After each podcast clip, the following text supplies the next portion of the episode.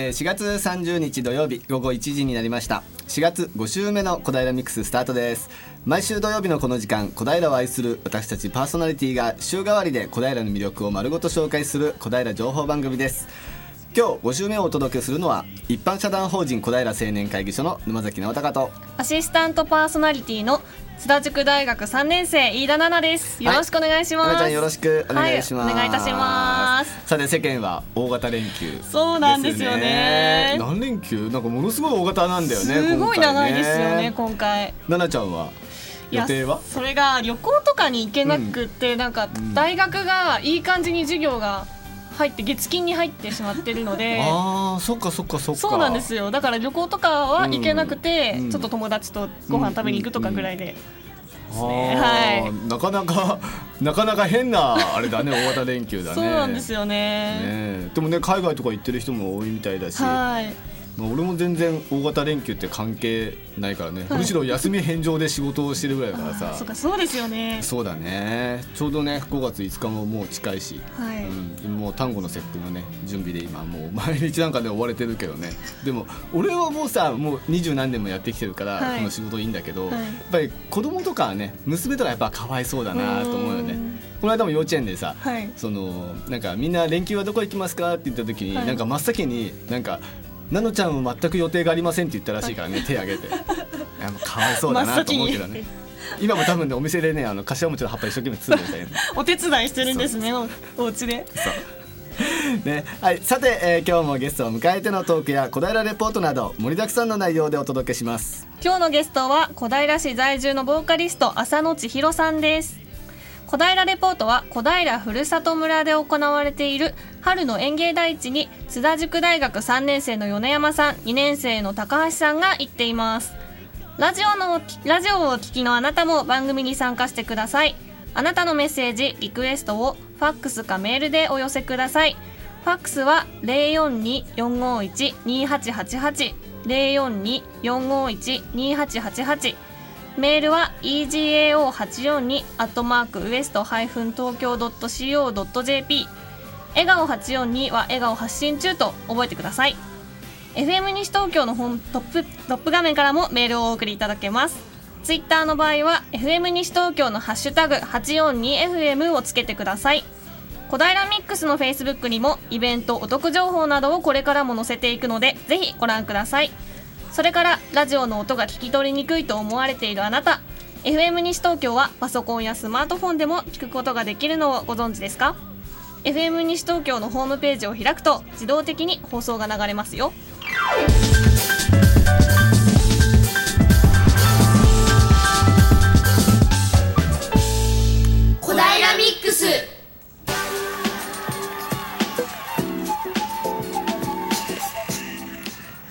えー、それでは早速小平レポートです小平レポートは小平ふるさと村で行われている春の園芸大地に津田塾大学3年生の米山さん2年生の高橋さんが行っていますよろしくお願いしますはい、こんにちは。ヨネさんが、えー、前半お送りします。よろしくお願いします。はい、お願いします。はい、もうあのー、今日かろうじて4月ですけれど、うん、もう。うん今日私たち今日自転車で来たんですけれど完全に5月だなっていう感じがします。今目の前に鯉のぼりが立っていて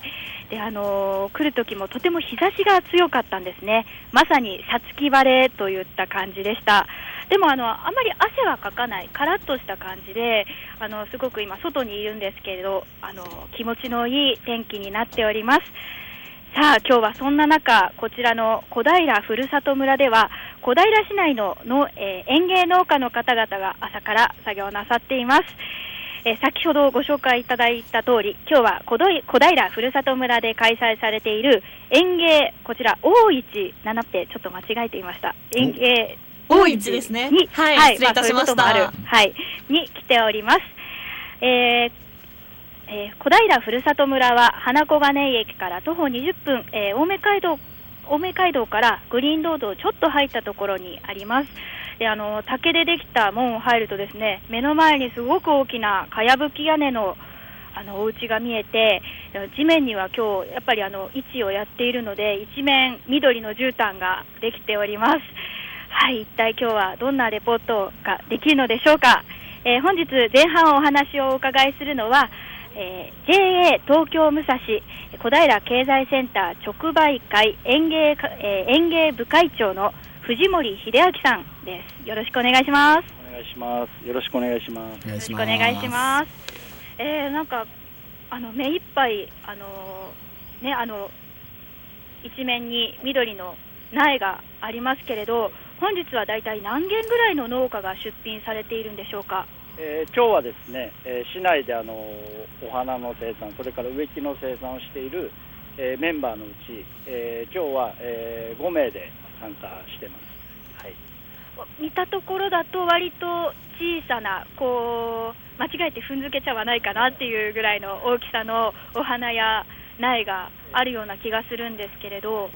えー、そうですね、今日はあの春のあの園芸大市ということで、えー、春のお花ですね、ペチュニア、ベコニア、えー、それからブルーサルビアなど、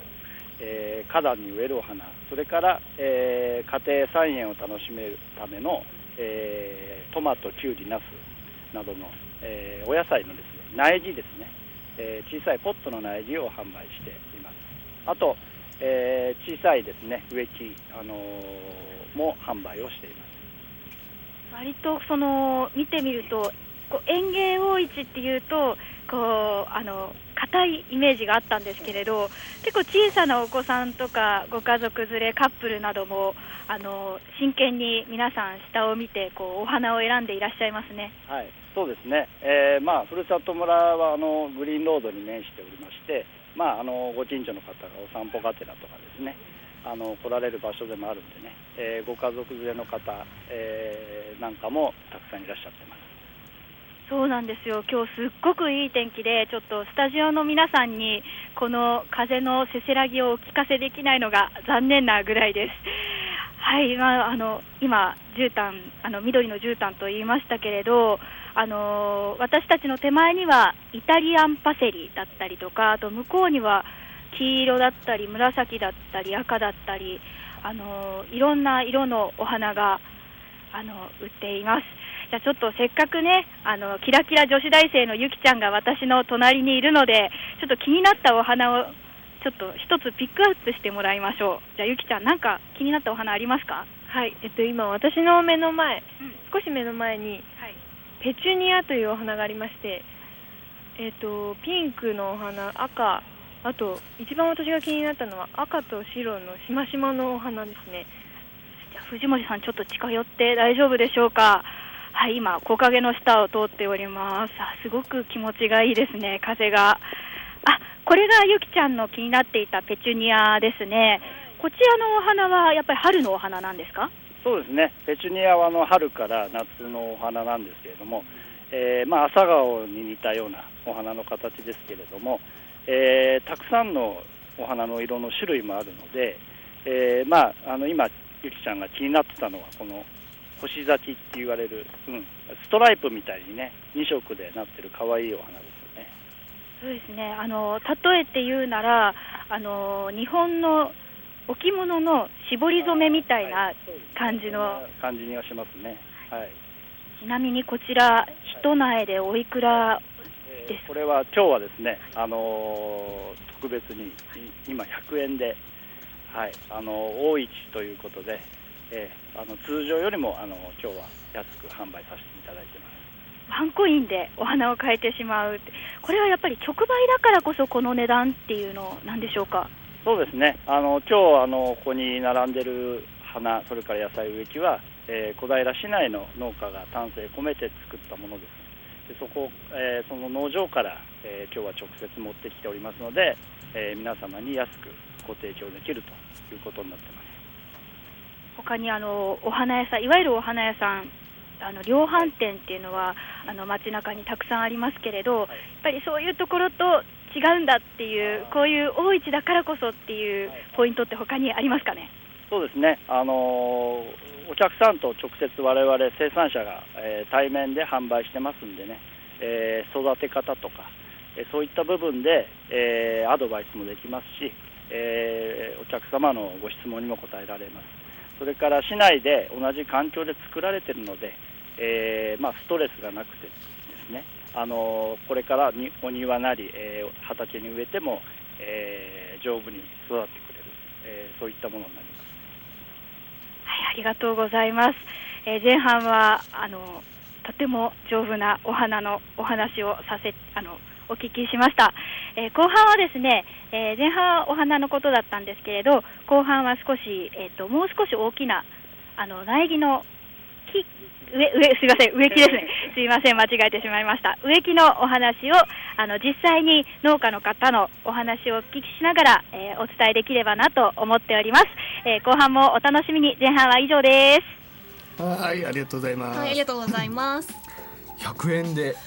今日は買えちゃうっていうね、びっくりしました100円って聞いた時。ねえ、はい、しかもその小平さんじゃない？はいそうですよね。お話できるっていうのもすごいいいですよねねやっぱほらわからないこといっぱいあるじゃない、はい、ありますあります。ねだからやっぱりそうやってね実際にそうやってる農家さんとかにいろいろお話を聞きながら買っていくってやっぱね、はい、いいですねこれね、もっと興味そそられますもんね。ねうん、はい、天気もいいしぜひお出かけください。はい。それではここで一曲お聴きください。カラフィナで5月の魔法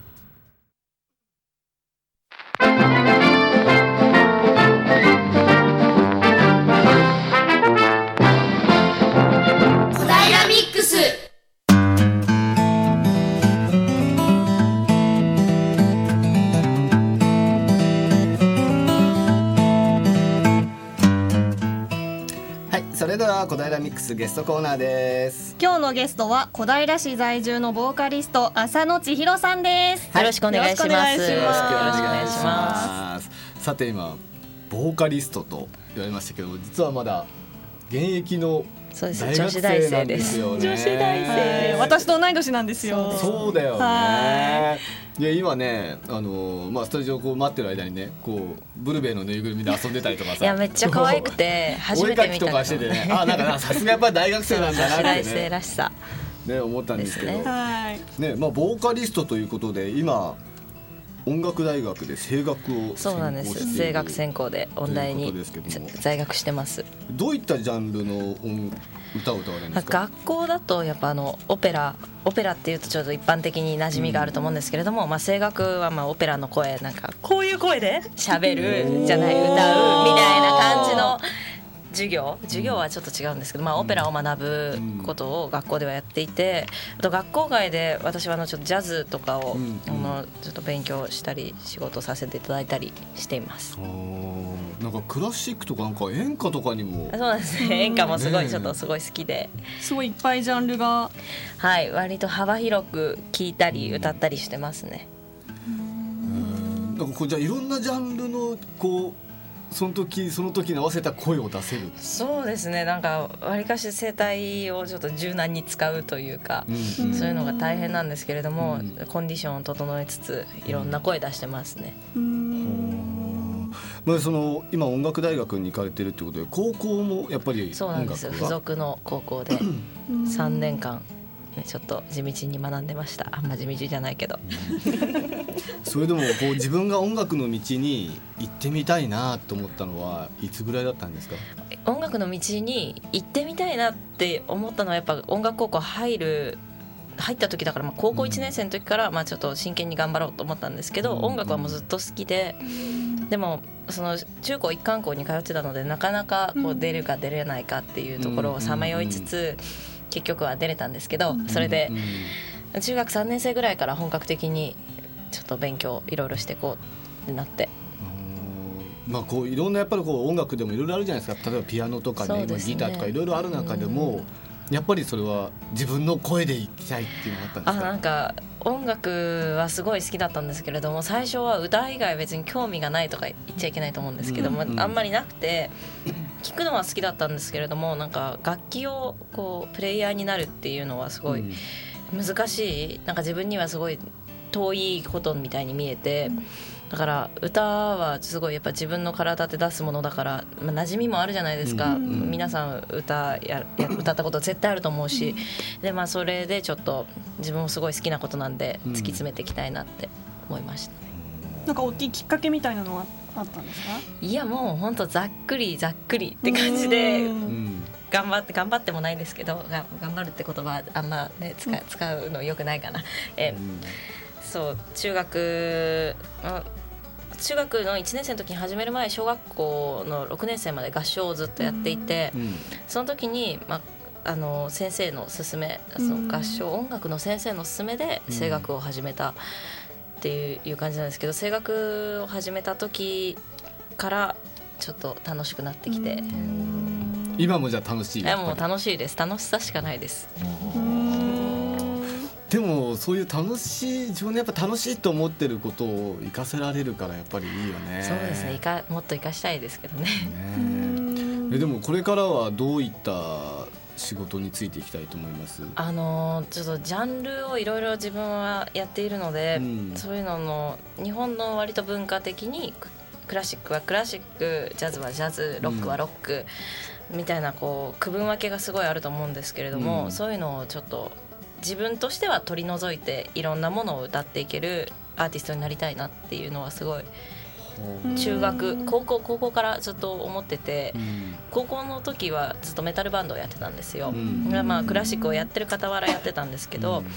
だからその両立はさすがにちょっとメタルはすごい声の出し方するからきつくなってきて諦めたんですけれどそういうなんだろうあのクラシックってあんま聞きなじみがなくないですか？ないね。そうですね。確かに私もオペラとか最初全然興味なくて、うん、クラシックみたいな感じだったんですけど、うん、自分自身も。だからそういったものをもっと親しみやすい方向に持っていけるようなことができたらいいなっていうのが自分のちょっと抱負ですね。大きい抱負。ぜひでもね、そういう抱負があるからねやっぱりね叶えてもらいたいなって思います、ね、なんかちょっとこう壁があるような感じがそうですよね。敷居がすごい高いイメージが、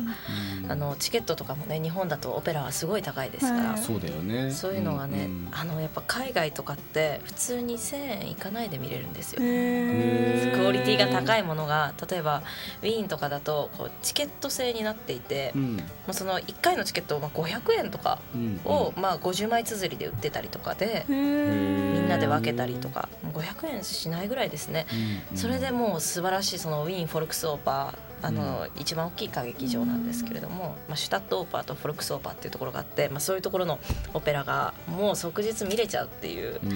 でも国民とその音楽の親しみがすごい近い近い位置にある距離がクラシックとからそういうね国に日本もなってほしいですよね。もうしてくださいぜひ本当。ね、いいですけどね。結構じゃあその海外とかにも行かれてそ、ね,、の勉強だったり仕事だったりっていうのをされてるんですか？はい、海外そうですね仕事は全然まだこれから募集中ですけれども、うんうん、えっと勉強はしてますね。あのセミナーとかに行ったり。そのやっぱり日本でやるものとそういったところで海外でやるものってやっぱり違いってやっぱあるんですか？ありますね。すごいやっぱりそのいろんなその海外のセミナーっていろんな国の方がいらっしゃるんですけれども、うんうんうん、アジア人ってアジア人はまあ日本人と中国人ぐらいですけれども、うん、こうなんだろう積極性がやっぱ海外の方に比べて少ない、それは多分心の中では積極的なんですけど、国民性っていうんですかね、もうがっつく精神がやっぱり他の国の方に対してちょっと低いのかなっていうのをすごいレッスンとか受けてて感じますけど、でもとりあえず海外のそのヨーロッパの空気とかは日本よりもそうクラシックにやっぱ適してる音の通りがいい乾燥が乾燥してるから日本はすごい湿気が高いじゃないですか、湿度が低いからこう音が通りやすい。っていうのがやっぱヨーロッパとかすごい音楽やるのに適した国なのかなってやっぱ生まれただけで違うんだね違うんですねわからないですもんね。そう言って言ってみてね声出してみるとえこんなに通るの？みたいな。あやっぱり全然違う。全然違います日本帰ってくるとなんかやっぱ湿気でこうやっぱ全然感覚が違うんですよね、うんうん、天井もすごい高いし海外の建物って。だ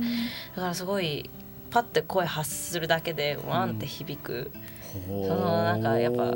ささらにより歌ってて気持ちいいですよね、向こうの建物は。気にしたことなかったですよね。ね国によって違う。そんなの気にしたこともなかった。そう日本はやっぱ日本の文化、あと喋り方も日本人の喋り方ってすごい喉でいっぱい作って固める。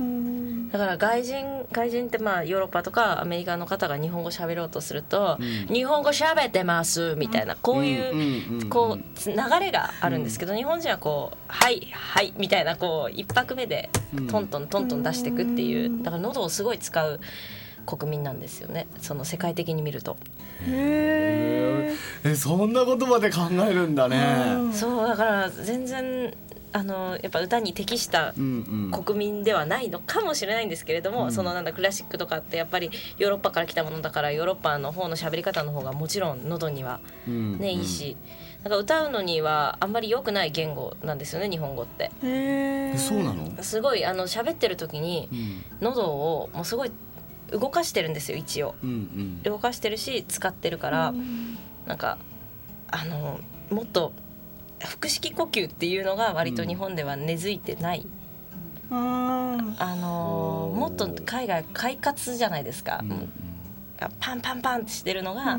ぱりその文化こういうなんかおもてなしみたいな感じのところからもあるように日本には少ない。へいや面白いですね、ね、きっと見方も変わりますよね。そんなに違うんだなと思って、はい、なんかこうただ単に歌を歌うだけじゃなくてなんかこういろんなことを考えながら、はいいろいろ知れることが、ねね、多いですねやってると。あそうなんだって気づくこととかもすごいあります。はい。なんかねちょっとねまだまだ話が尽きないけどちょっとまだ後半もねちょっとねいろいろとね、はい、うん、お話を聞きたいと思います。はい、それではですね一曲ここで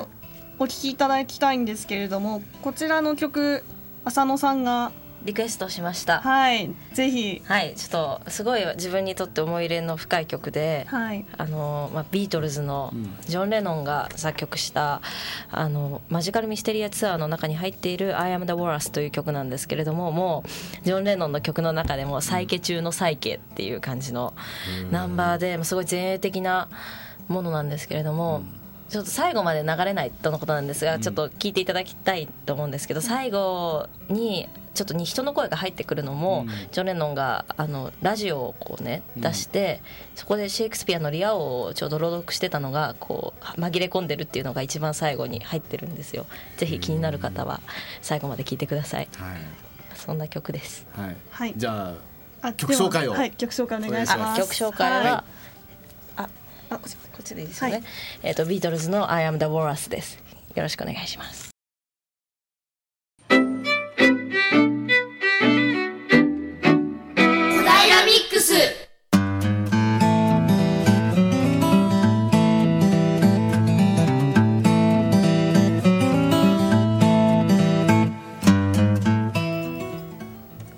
いただいているのは FM 西東京小平ミックスです。ゲストコーナー後半です。はいじゃあ再び浅野さんにですねいろいろとお話を伺っていきたいと思いますけれども、はい、さて浅野さんは結構いろいろとコンクールとかでもね。ね入賞されてるみたいですね。そうですね。第15回日本演奏家コンクール高校生の部全国第2位ですよ。いやいやそんな。小平出身が全国で第2位を取ってくるっていうね。小平市素晴らしいですからね。小平市はいいね。小平市だから取れたかもしれない。おっとでも今ねあの吹奏楽とかでもね小平市今ねすごくやっぱり盛り上がってるし、ね、結構。音楽盛んなんですかね。そう音楽やっぱり盛んなんだろうねやっぱりね。その中でねやっぱりね浅野さんみたいな人がこうやってこれからね外に出ていって、ぜひその時はあの小平出身ですよって必ず言ってください、ね、誇りに思ってますので小平出身、はい。はい、まずあのブルベを覚えていただいて。いやブルベ今日すっごい好きになりましたね私。可愛すぎて持って帰りたいですもん、うん、ね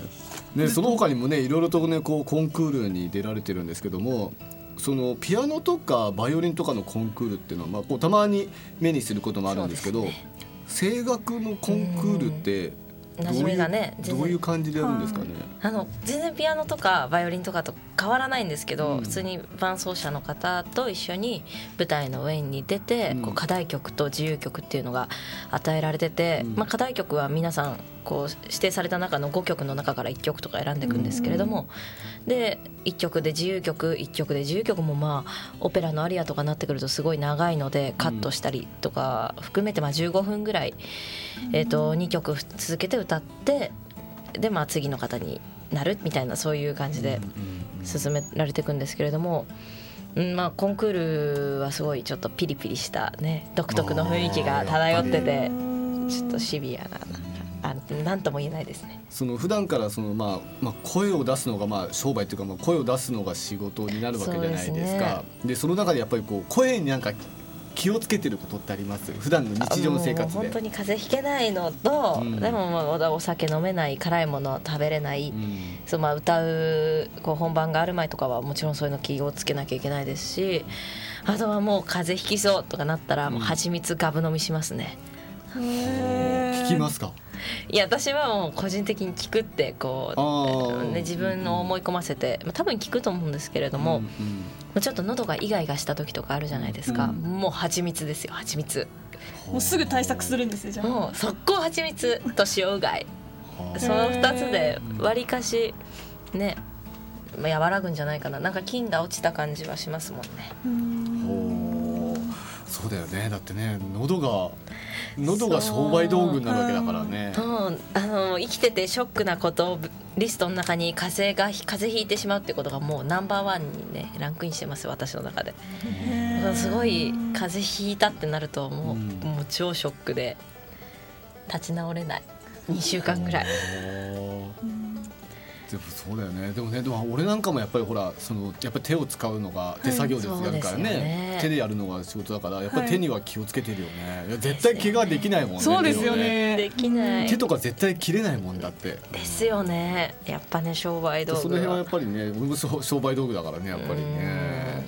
当に、ね、でもこれからねちょっとねぜひ有名になっていただいてぜひあの小平市内でもねいろんな仕事をやっぱりやってもらいたいなって思いますよね、ね、せっかくこれだけ今ね活躍をされてる人が小平出身でいるんですからね。そうですね。何かあったらぜひ何でも歌いますので、ね、でも逆にでもこうジャンルがこうね、オペラだけとかクラシックだけっていうわけじゃないから、ね、い。ろい。ろ何でも。何でもねそういう、うん、時々そういうなんだろう忘年会新年会シーズンの時は、うん、会社のちょ社会とか納涼会とかで歌ったりすることもありますね、うん、そういうのもやるんだ。そういうのを割と多くやらせていただいてますね、そういうのもジャンルは結構いろんなジャンルですか？歌うのそうですね。やっぱクラシックはお酒の席でこう聞くとあもうちょっと耳が辛いとかなる方もいらっしゃるので、やっぱジャズ歌ったり、あとは、まあ、演歌とかはすごい歌うと皆さんは喜ばれますね。なんかねそういうなんか市内のイベントになんか、ね、そうですね、はい、何かあった。西東京市のは時々何かやらせていただいたりもしてるんですけど、うん、小平市はないですね、やったこと。せっかく小平出身なので。ね。ね小平出身だからね、ね、ぜひこれからね小平のイベントにもね出てもらってね、はい、出たいです。ね今年小平駅前のサマーフェスティバルとか来てくれればいいよね。ね。お誘いがあったらもう全然、絶対行きたいです、うん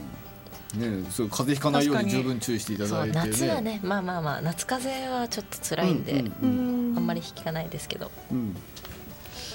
ね。はい。ということですね。ここでメッセージが届いているので、ご紹介させていただきたいと思います。はいはい、沼崎さん、七っぺ浅野千尋さん、こんにちは。こんにちは。こんにちは。今日のスタジオは南女の集まりですね、うん、オペラといえば FM 西東京の番組にオペラチックポップシンガーリュウさんのアルテがナイトだ J がありますね。へえ。はいはい。そうなんですね。そうなんですね。そうなんですね。はい。そうなんです。これまこちら毎週日曜日の21時から21時30分。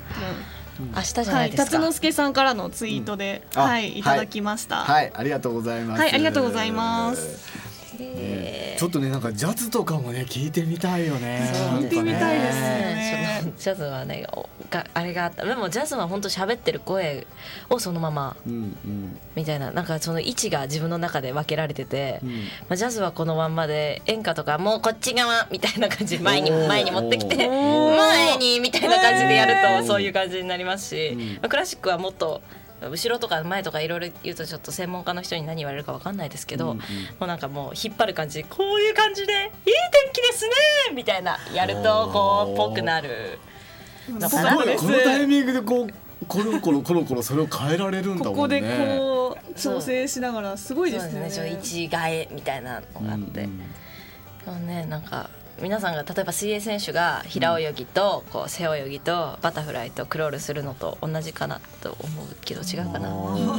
なるほどそういうことか。かもしれないでそれでやっぱ皆様すごい何ややってもすごい早い方は早いじゃないですか。だからまあ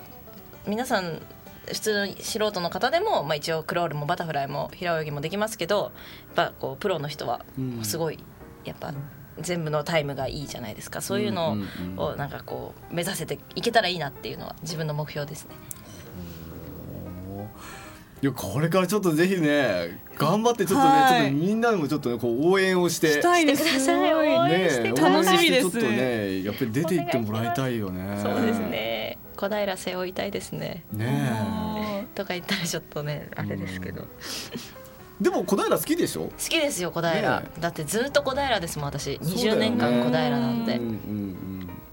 いいところ、うん、小平のこんなところいいよっていうのなんかあります？よ小平はもうそこにいるだけでいいとあそこにいるだけでいい。でも住みやすいって一番いいですよねそこにいるだけでいい。そう小平市はもう心が落ち着きますよね、ああいいね。ぜひでもね有名になって。はいそうですね、ね、そしてね小平市でもねこれからバンバンバンバン仕事をしていってもらってね。したいです。ね、ぜひあの、リスナーの皆さんで何かイベントごとがあればぜひぜひよろしくお願いします、はい、ぜひねこの浅野千尋さんね覚えておいて、ね、いただきたいなというふうに思いますよね、覚えてください、はい、将来の夢は何でしょう？いやもういい歌を歌うことでも将来の夢いつでもそうですけどもそれだけですねもういい歌を歌いたいっていう、うん、これからもじゃあもうずっと歌を歌い続けていく。そうです、ね,、それ以外何ができるでしょう。みたいな。まずは自転車乗ることを覚えてみたいそうですね。自転車乗れないんでちょっと小平サイクリングロードもありますのでね。遊歩道がね、ね、あるから、うん、私もちょっと頑張ってみようかなと思いますけど、ね、あのサイクリングロードで自転車を練習してる浅野さん見かけたらぜひ声かけて手助けしてください。本当曲がれないんで。ね。お願いしますね、はい、いやでもね本当に頑張ってもらいたいなと思います。そうですね。はい。では今日のゲストは小平市在住のボーカリスト浅野千尋さんでした。はいありがとうございました、はい、ありがとうございました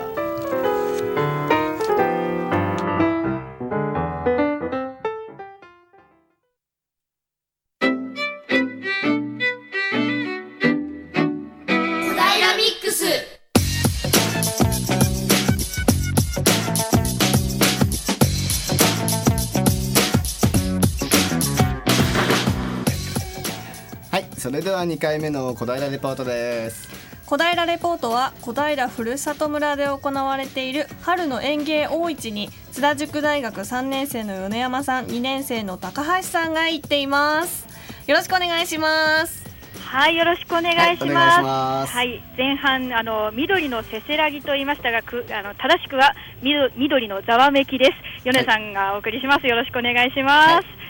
えー、前半に引き続き小平ふるさと村で行われている小平園芸大市に来ています、えー、今ちょうど前半は、えー、ふるさと村の中に入ってお花を眺めていたんですけれど今はふるさと村からの入り口からちょっと出てグリーンロードの横にいますね、えー、こちらでは川村園の、えー、方々が、えー、出店をさせされています。えー、後半川村、えー、川村園の川村武さんにお話をお伺いしたいと思います。川村さんよろしくお願いします。よろしくお願いします、えー、小平の川村園の川村武と申します。はいお願いします。お願いします。お願いします。あの前半お花を私たち見てきたんですけれど少しこう今目の前にあるこう鉢を見てみると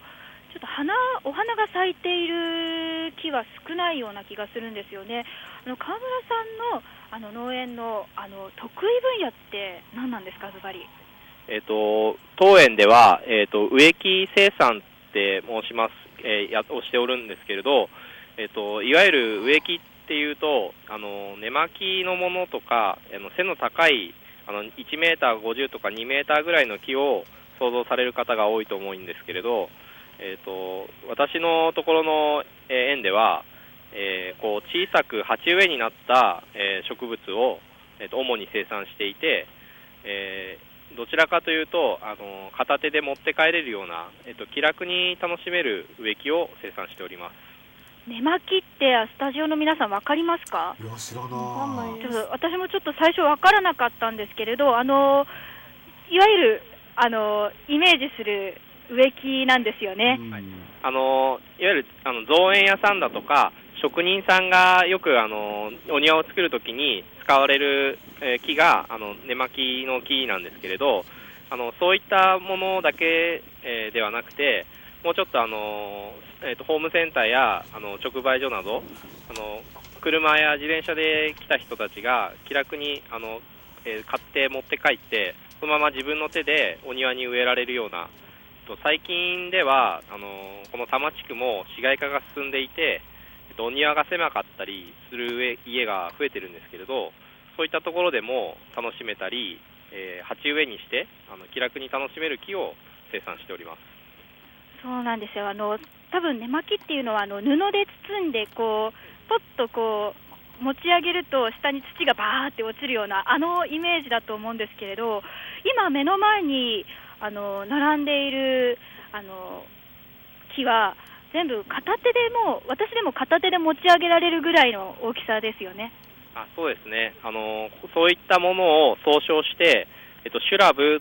えー、とか低木とか言って、あの木日本語で言うと漢木っていうんですけれど、日本ではまだあの親しみがあんまり持たれてないんですけれど、えっと、割合、アメリカ、ヨーロッパだと、えっと、主流のあの植物になっていて、あの玄関前にあのポンと置いて楽しめるようなそういった植物になってます。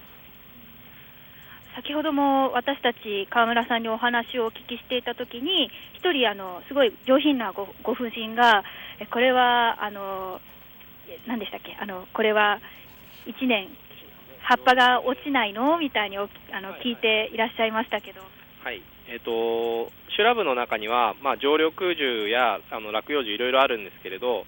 あの常緑樹っていうのは1年を通してあの葉っぱがついているので、えっと、冬場、あの葉っぱが落ちてしまった後でも、えっと、楽しめるようなそういったものを常緑樹って言っています。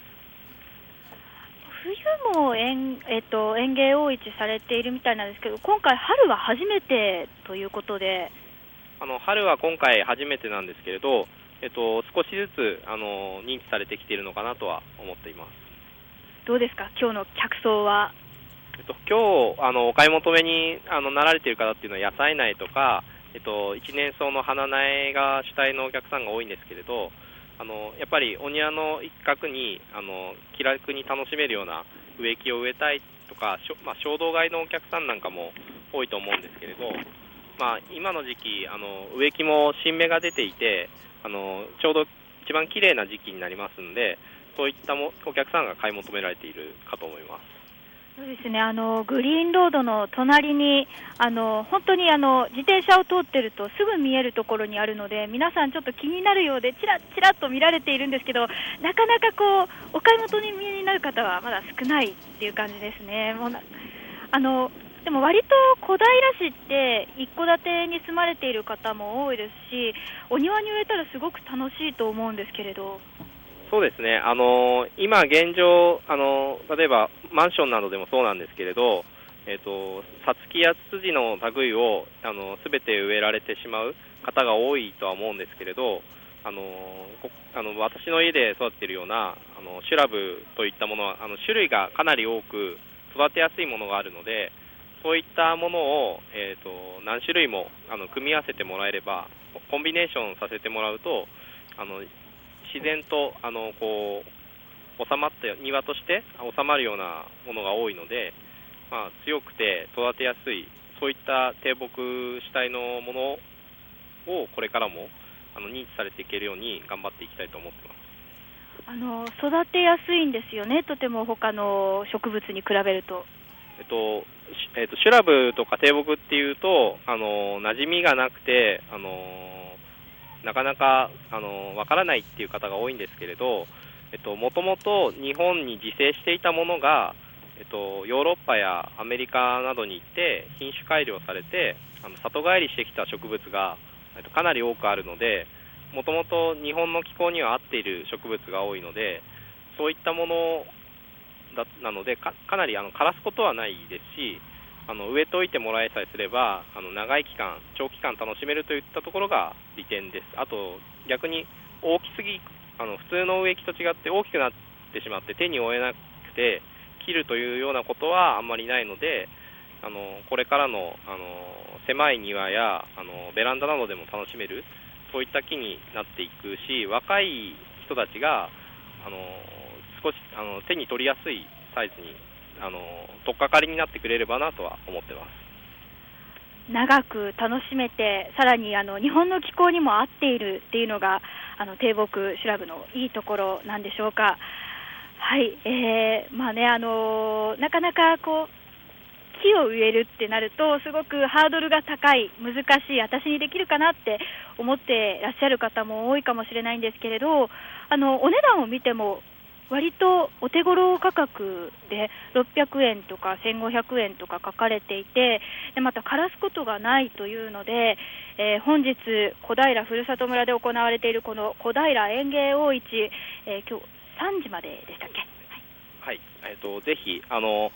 一度手に取ってままだ見たことがないような植木があの多いと思いますのであのいろいろ聞いてもらえればいいかなと思っております。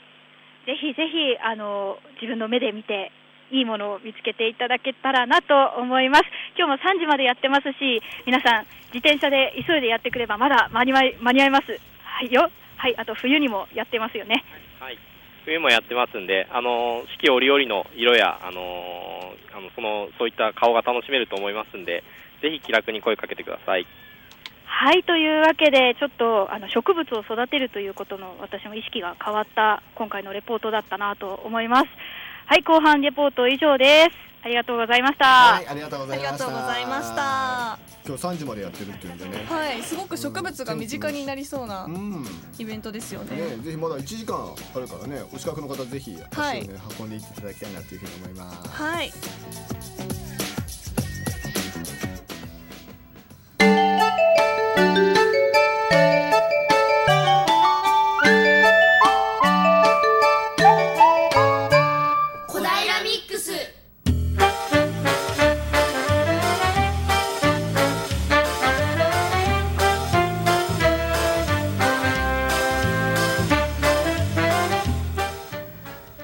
で開かれるイベントや活動の情報などをお伝えする小平インフォメーションのコーナーです。はい。はい、今回は第12回、花と緑の小平ガーデニングコンテストについてご紹介したいと思います。はい、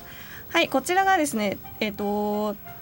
いろんなこう壁掛けのものでしたりとか寄せ植えのものでしたりとかそういう植物のですね展示がこれと5月の22日の日曜日から29日の日曜日の正午まで小平市の小平市役所の正面玄関で行われます、はい、こちらの作品がですね募集が5月の9日の月曜日までになっていますので、もうそろそろですね、ね、はい、はい、はい、こちら参加費無料となっておりまして、うん、申し込みは申し込み用紙を市の市役所の産業振興課へ提出するかとファックスを送るんですけれどもこちらの申し込み用紙はその産業どこで手に入れるのかと言いますと、うん、産業振興課や公民館地域センター小平商工会などにあるということでこちら小平のホームページからもダウンロードができますのでぜひと花と緑の小平ガーデニングコンテストで検索をしてみてくださいファックスはですね042-346-9575 042-346-9575になっておりますはい、お問い合わせは産業振興課の直接お電話をしてみてください。零四二三三四六九五八一零四二三四六九五八一となっております。はい、えー、ぜひね。今ガーデニングも結構流行ってるからね。そうですね。凝ってる人は凝ってるからね。はい、うん、でもね毎年ねすごい作品がねいっぱい出てくるんだよねこれね。そうなんですね、うん、去年かな？去年やっぱ市役所に見に行ったけども、はい、うん、結構すごい作品が出てくるんでね、ぜひ興味のある方はね見ていただきたいなというふうに思います。はい、それとねえっ、と前回先月の放送でお話ししたあの小平青年会議所の5月例会の親子サッカー教室が、まあ、おかげさまで60組120名の募集だったんですけども、うん、えなんと今年は230通ぐらいの 応募がありましてですね約4倍ぐらい のでも抽選が終わって当選者にはですねご連絡をさせていただいてるんですけども5月15日当選された方はぜひね楽しみにしていってください、はい、もしかしたらあの FC 東京の選手も来るかもしれないので。楽しみですね。はいぜひね当選された方は楽しみにしていてください。はいそれとね今日はねちょっとねおやつを持ってきてみてなんですよね。5月といえば？5月といえば浅野さん。浅野さん。え5月といえば、うん、5月といえば鯉のぼりかなそうだね、ね、まあね鯉のぼりだけどね。そう。今日はね柏餅をね持ってきたんですね浅野さん甘いのは？好きです。もう食べることが大好きなんで、うん、もうすごい好きです。いい匂いがしてます、うん、ぜひちょっと開けて食べちゃったら。いただきます、うん、いいですか、食レポ的な感じで。じゃあじゃあこしあんからいきましょうか、ナナペは何あんが好き？え、何が味噌あん気になるんですけどいいですか？味噌あん行ってみた。はい、行ってみちゃいます味噌あん。行ってみちゃってください味噌あん。あ、もう本当に香りがすごい。いい香り。えいただきますね。はいどうぞ食べてください。ちゃんとあの感想を言ってね。もちろんですよ。いただきます。いただきます。このままこのまま？このままいっちゃう？このままいっちゃう？葉っぱ葉っぱって食べないんです葉っぱはね柏餅の葉っぱは食べないうん。香りをお餅につけるんで。すっごい香り。そのね香り。がないとやっぱりねダメなんだよねえこれ何の葉っぱですか？えそれ柏の葉っぱ。じゃバカ丸出しですね。え私も分かんなかった。です柏っていうね あの木があるんだけどねね。こういう匂いなんです。いただきます。いただきます。うん美味しい。うん。どう？なってどう？味噌あん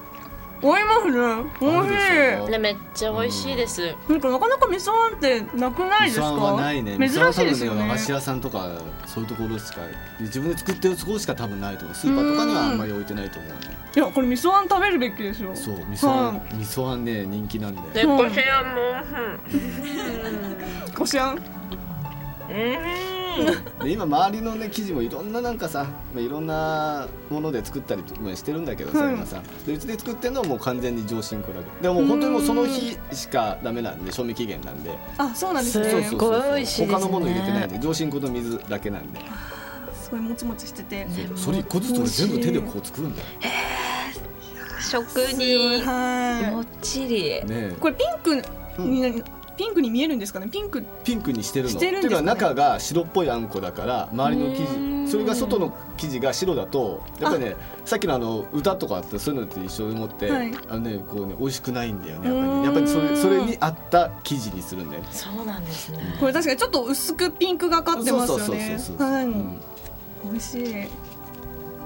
うん、むしゃむしゃ食ってる。でもねダイナミックス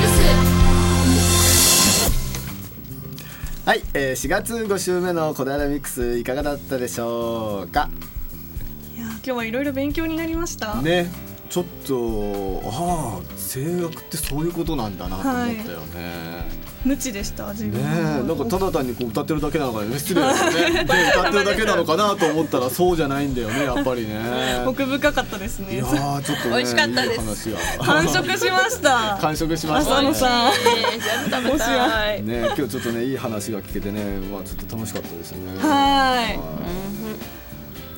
レポートも3時までなのでぜひ小平ふるさと村そうだね。天気もいいしあの大きい鯉のぼりが飾ってあるんでねぜひね近くの方ふるさと村にねちょっとね足を運んでもらいたいなというふうに思います。はい。はい。ではあっという間にお別れの時間が近づいてまいりました、はい、はい、今週はメインパーソナリティは沼崎直隆さんアシスタントパーソナリティは飯田奈々レポーターは米山涼子さん高橋由紀さんミキサーは直美さんでお送りいたしました。はいさて来週もぜひぜひ小平ミックスをね聞いてもらいたいなというふうに思います。はい。ね、またブルーベも待ってるからね。ああ可愛い本当に。今日何回も触っちゃった。はい、じゃあ来週もお聞き逃しなく。さようなら。バイバイ。